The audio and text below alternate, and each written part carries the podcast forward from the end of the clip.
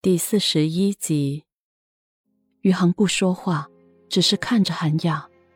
他不知道韩雅哪一句是真的，哪一句是装的，只是看着，看着这张有点貌似依依的脸，可是越看越不像了。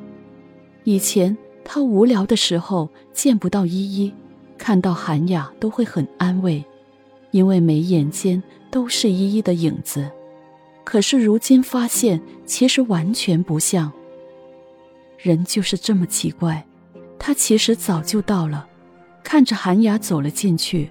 不过他也想像上次一样观察一下，看着张涵雅不在他面前是什么样子。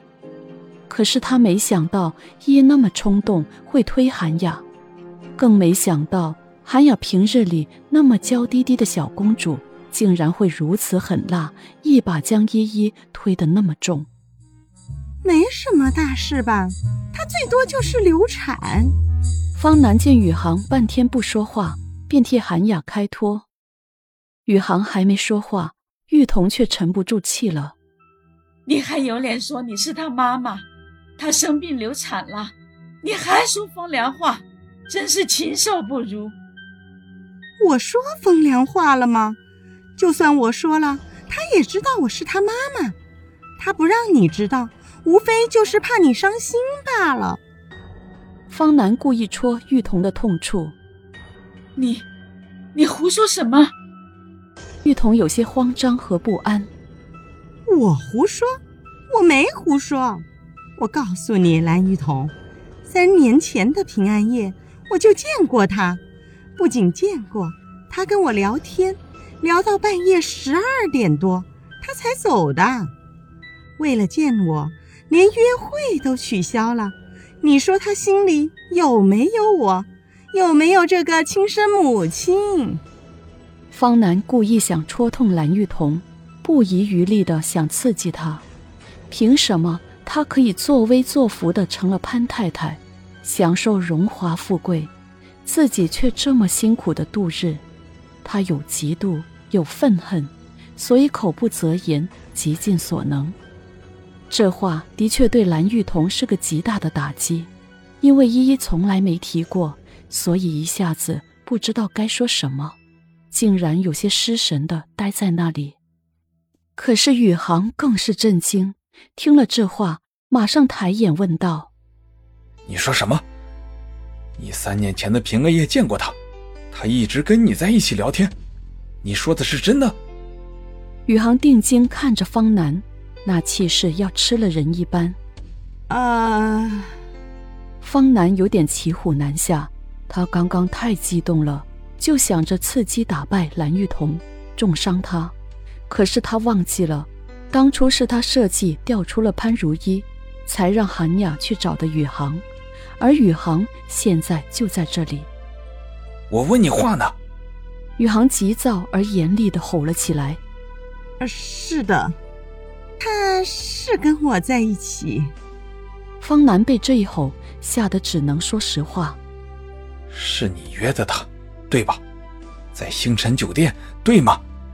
用他的名字开的房间。”宇航充满愤怒的看着方南：“啊，嗯嗯，是是啊。”方南只能回答。却被那眼神吓得有点失色。宇航明白了，依依一直不愿意承认这个妈妈，也一直没有和家里人提她见过这个妈妈，而那天一定是她不想说，所以才对自己说了谎。而会遇到殷超然，想必这一切都是早就安排好的。殷超然也绝对不是偶然出现的，而是被故意调去的。过了一会儿，医生出来了，面色很凝重。陈院长，依依怎么样了？大人没事身体补一补就行。孩子 没有了。陈院长有些惋惜的说：“宇航已经猜到了，他抱着依依跑过来的时候，那么多的血，他就知道孩子不会有了。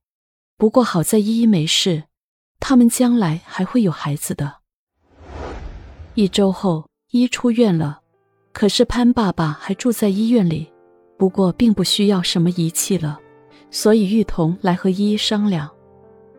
依依，我想带你爸爸回家，你爸爸最不喜欢医院了。嗯，好，我同意。依依明白妈妈说的是真的，而且黄院长也说了，住不住医院其实没有什么区别。妈，我有话跟你说。依依叫住了玉彤，你说。玉彤自从听了方南的话，心里便有些不舒服。妈妈，我的确见过方南，不过我初中的时候就知道你不是我的亲生妈妈，是你和爸爸聊天的时候，我偷偷听到的。那时候爸爸劝你，可以生一个自己的孩子，你拒绝了，你说。怕我觉得自己不被爱。高中的时候，爸爸去别的城市说去办我的户口，其实我知道，他是去解决方南的麻烦。他后来的老公破产了，他离婚了，没有什么钱，他威胁了你们。不过既然你们不想我知道，我就装作不知道好了。不过我并没觉得她是我妈妈，就算我好奇。见了她，我也没觉得她跟我有什么关系。我是因为那时候张涵雅总来找我，跟我说起她妈妈。那天方南打电话来说她病得很重，就是想看看我，我才去见的她。我并不是想认她，所以妈你不要难过。一说着，拉着玉彤的手靠在了他的怀里。